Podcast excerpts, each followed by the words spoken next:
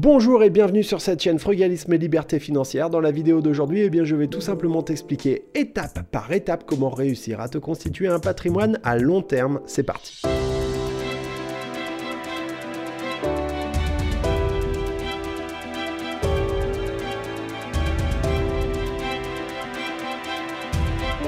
Avant toute chose, eh bien, je dois te dire que cette vidéo et l'ensemble des vidéos qui figurent sur cette chaîne ne peuvent en rien constituer des conseils en investissement parce que je ne suis pas conseiller financier. Mon rôle, ça n'est certainement pas de te dire ce que tu dois faire avec ton argent, mais peut-être au contraire de te donner des idées, de, te permettre d'entrevoir justement des manières d'utiliser ton argent pour le faire travailler à ta place. Ne pas oublier que investir par nature, c'est prendre le risque de perdre de l'argent, donc on ne fait pas n'importe quoi, on n'est pas au casino, d'accord? Essaye de faire des choses intelligentes qui vont donner des résultats puissants à long terme. Comprends bien une chose, c'est que pour 2022, peut-être que tu vas te dire qu'il est temps de prendre des bonnes résolutions. Et eh bien, si tu crois ça, et eh bien, sache que t'as tout faux. C'est pas des bonnes résolutions qu'il faut prendre, c'est des bonnes habitudes financières. La puissance de la routine, la puissance des habitudes, c'est ce qui va vraiment te permettre d'obtenir d'énormes résultats. Et je te le souhaite de réussir à changer de vie. Vous pouvez me retrouver en podcast sur toutes les plateformes, ça s'appelle Frugalisme et Liberté Financière. Allez, c'est parti. Étape 0, eh bien, il faut tout simplement apprendre à vivre en dessous de tes moyens. Et ça, quel que soit ton salaire, que tu aies des gros revenus, des petits revenus, pas de revenus, si tu vis au-dessus de tes revenus, si tu vis au-dessus de tes moyens, ça veut dire que tu dépenses plus d'argent qu'il y en a qui rentrent. Donc, c'est pas possible d'arriver à s'enrichir à long terme avec ça.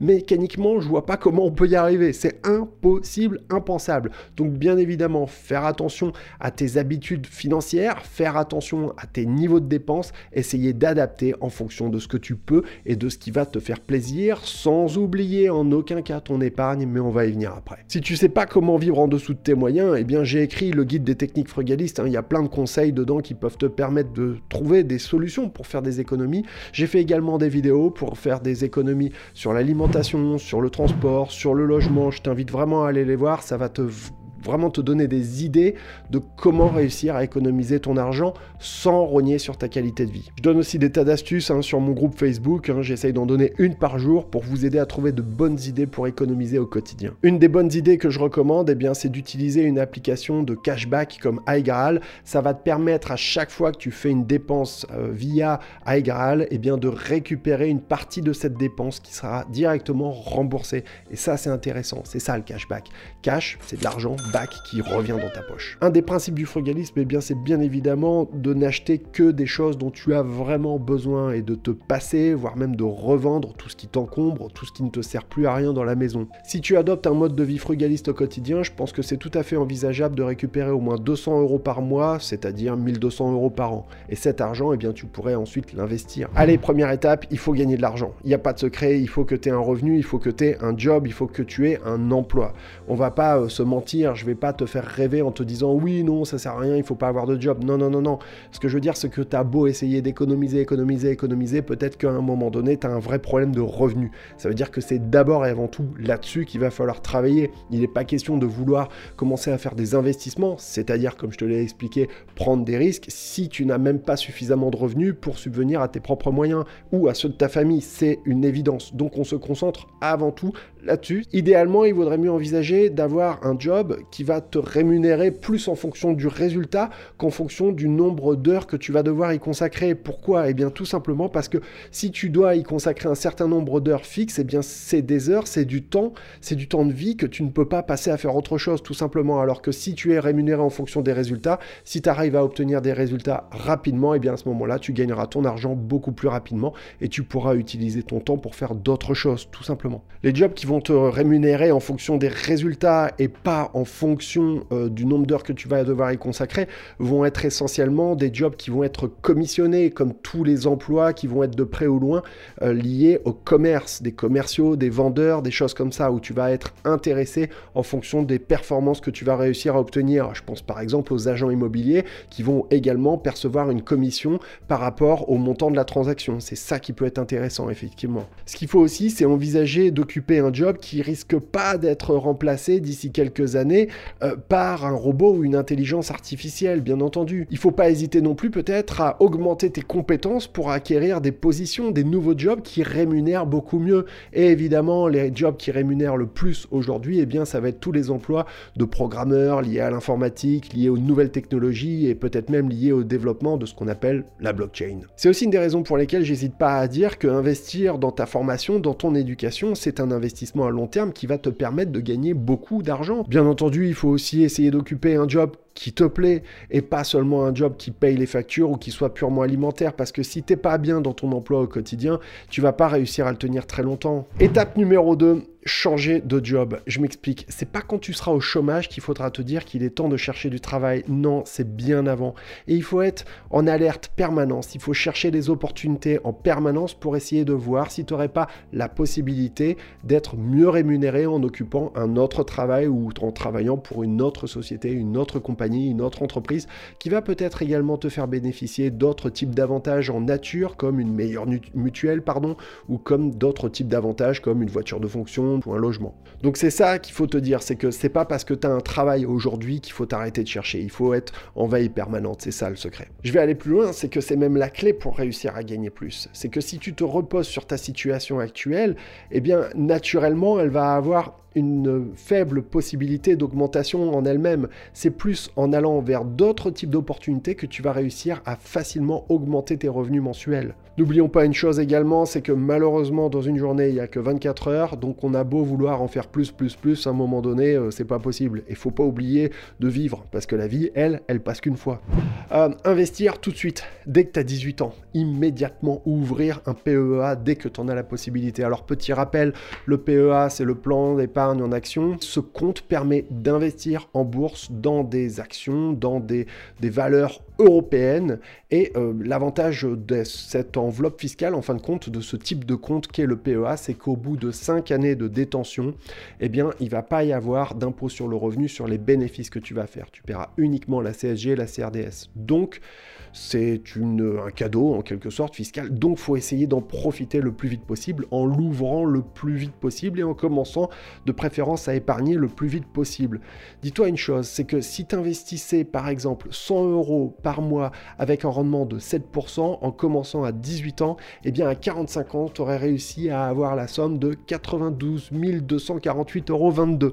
Pourquoi? Eh bien, 7%, c'est simplement le rendement moyen d'un ETF World, c'est-à-dire un tracker qui va reproduire le comportement d'un indice, en l'occurrence l'indice MSCI World, très diversifié, dans lequel on va retrouver notamment un certain nombre d'entreprises américaines, comme ce qu'on appelle les GAFAM couramment, euh, Apple, euh, Facebook qui s'appelle Meta aujourd'hui, euh, Google, Microsoft, Amazon, Tesla, j'en passe, et des meilleurs. Je te laisse aller voir les vidéos que j'ai faites là-dessus pour vraiment comprendre ce qu'on peut faire avec les ETF, mais c'est vraiment quelque chose qui est merveilleux. Ce qu'il faut savoir aussi, c'est que si tu avais commencé à investir tes 100 euros chaque mois avec ce rendement à 7%, si tu l'avais fait à 25 ans, eh bien, c'est pas 92 248,22 euros que tu aurais à l'âge de 45 ans, mais seulement, mais c'est déjà pas mal, 50 772,92 euros. Ok? Mais maintenant, imaginons que tu fasses la même chose et que tu commences à épargner tes 100 balles par mois avec euh, ton rendement à 7% en commençant à 35 ans, et eh bien là, c'est 17 111,67 euros seulement, mais c'est déjà pas mal, que tu aurais à 45 ans. Ce que je voudrais te faire comprendre, c'est que plus tu vas donner de temps à ton argent pour grandir, et eh bien plus tu vas en avoir. C'est aussi simple que ça, c'est ce qu'on appelle la magie des intérêts composés. C'est les intérêts composés, tout simplement. J'ai fait une calculatrice que je t'invite à aller utiliser, que je t'invite à consulter si tu veux aller plus loin et vraiment maîtriser, appréhender cette puissance, parce que c'est quelque chose qui est essentiel. C'est peut-être même la chose la plus importante qu'il faut vraiment réussir à comprendre et maîtriser si tu veux réussir un jour à prendre ton indépendance financière. Prendre ton indépendance financière, c'est surtout ne plus être dépendant d'un employeur qui peut à un moment donné te mettre dans une situation euh, risquée. Hein. C'est ça qu'il faut comprendre. Alors tu vas me dire, c'est bien, là j'ai pris l'exemple de 100 balles par mois, mais en fin de compte, combien réussir à investir Quel est le bon montant? Eh bien la réponse elle est simple, c'est autant que tu peux, mais faut pas oublier de vivre. Voilà, tout simplement. Parce que si tu es obligé de te restreindre au point de souffrir d'un certain manque au quotidien, ou même de mettre dans une situation difficile ta famille parce que tu veux épargner, épargner, épargner pour accumuler, amasser, amasser, amasser, je suis désolé, mais encore une fois, il est de mon devoir de te rappeler que le but, c'est certainement pas de finir en étant le plus riche du cimetière. La vie ne passe qu'une fois, alors il faut quand même en profiter. Aujourd'hui, personnellement, eh bien, je préfère m'acheter des moments, des instants de bonheur, des souvenirs, plutôt que de m'acheter des objets qui inexorablement vont perdre de leur valeur au fur et à mesure du temps. Ce que je veux simplement te dire, c'est que, ok, l'argent c'est bien, mais la vie sans argent, c'est pas cool non plus. Hein. Alors, ce qu'on peut se donner comme petite règle, c'est de commencer par épargner 10% de ton revenu dès que tu commences à le percevoir, mais 10%, c'est vraiment le minimum du minimum du minimum. C'est ce qu'on appelle le fameux payez-vous en premier. Faut essayer d'aller plus loin que ça quand même. Faut vraiment essayer de dépasser ça parce que c'est ce qui va te permettre de faire une énorme différence. Imagine que si tu épargnes 10% de tes revenus avec 7% de rendement, d'accord et comme par exemple on pourrait l'avoir avec euh, un ETF World, hein, c'est le rendement moyen euh, sur euh, les, dernières années, même si l'année dernière a été exceptionnelle avec plus 30% sur le TF World MSCI, hein, CW8, c'est son petit nom pour ceux qui veulent aller plus loin. Mais ce qu'il faut savoir, c'est que, allez, un investissement qui donne 7% de rendement, si tu investis 10% de tes revenus, eh bien il va te falloir 51 ans pour réussir à atteindre ton indépendance financière, ta liberté financière. C'est ce que je te fais hein, comme démonstration avec la calculatrice de liberté financière qui est sur mon site internet. Euh, ce qu'il faut savoir aussi, c'est que si tu épargnes 30% de tes revenus avec 7% de rendement, d'accord? On t'épargne beaucoup plus, eh bien il te faudra cette fois-ci que 27 ans pour réussir à prendre ta liberté financière. Et si tu arrives à épargner 50% de tes revenus, eh bien il te faudra 16 ans pour réussir à prendre ta liberté financière, à être retraité et ne plus avoir besoin de travailler, d'échanger ton temps pour un, un employeur. Alors je sais bien, tout ça c'est très théorique, dans la pratique c'est jamais aussi simple, mais ça peut déjà te permettre d'obtenir quelques petits repères pour réussir justement à te fixer dans le temps, c'est très important de réussir à avoir des objectifs qui soient chiffrés pour essayer de se fixer des étapes. Étape suivante, tu pourrais tout simplement décider de commencer à investir dans les crypto-monnaies et pour cela, eh bien, tu pourrais faire par exemple des prêts de stablecoin. Tu pourrais prêter des crypto-monnaies dont la valeur est équivalente à celle du dollar par exemple et ça avec des rendements qui vont être de 10%, 12%, 15% et même parfois plus, c'est tout à fait envisageable. Il y a des risques, il ne faut pas croire que c'est quelque chose qui est totalement safe, mais bon, c'est une manière d'investir dans les crypto-monnaies sans être trop soumis au risque de fluctuation, à ce qu'on appelle la volatilité des crypto-monnaies qui peut parfois être extrêmement, extrêmement importante. Tu trouveras en description de cette vidéo un lien vers crypto.com, hein, vers euh, mon lien de crypto.com, si tu souhaites ouvrir euh, un compte avec eux, et tu verras, tu auras 25 dollars, il me semble, qui vont être versés automatiquement sur ton compte. Donc bah voilà, si tu veux commencer dans les crypto-monnaies, ça peut être une excellente manière de commencer. Tu vas me dire, mais Jérémy, mais comment ça se fait que tu n'en as pas encore parlé jusqu'à maintenant, c'est d'obtenir des revenus locatifs grâce à l'investissement immobilier locatif rentable. Et oui, je connais personne qui réussit à prendre son indépendance financière sans faire au moins un petit peu d'immobilier. Pourquoi? Eh bien tout simplement parce que l'immobilier te permet de te constituer un patrimoine à long terme avec l'argent des autres, en l'occurrence avec l'argent de la banque. Et ça, c'est quelque chose qui est très spécifique à l'investissement immobilier.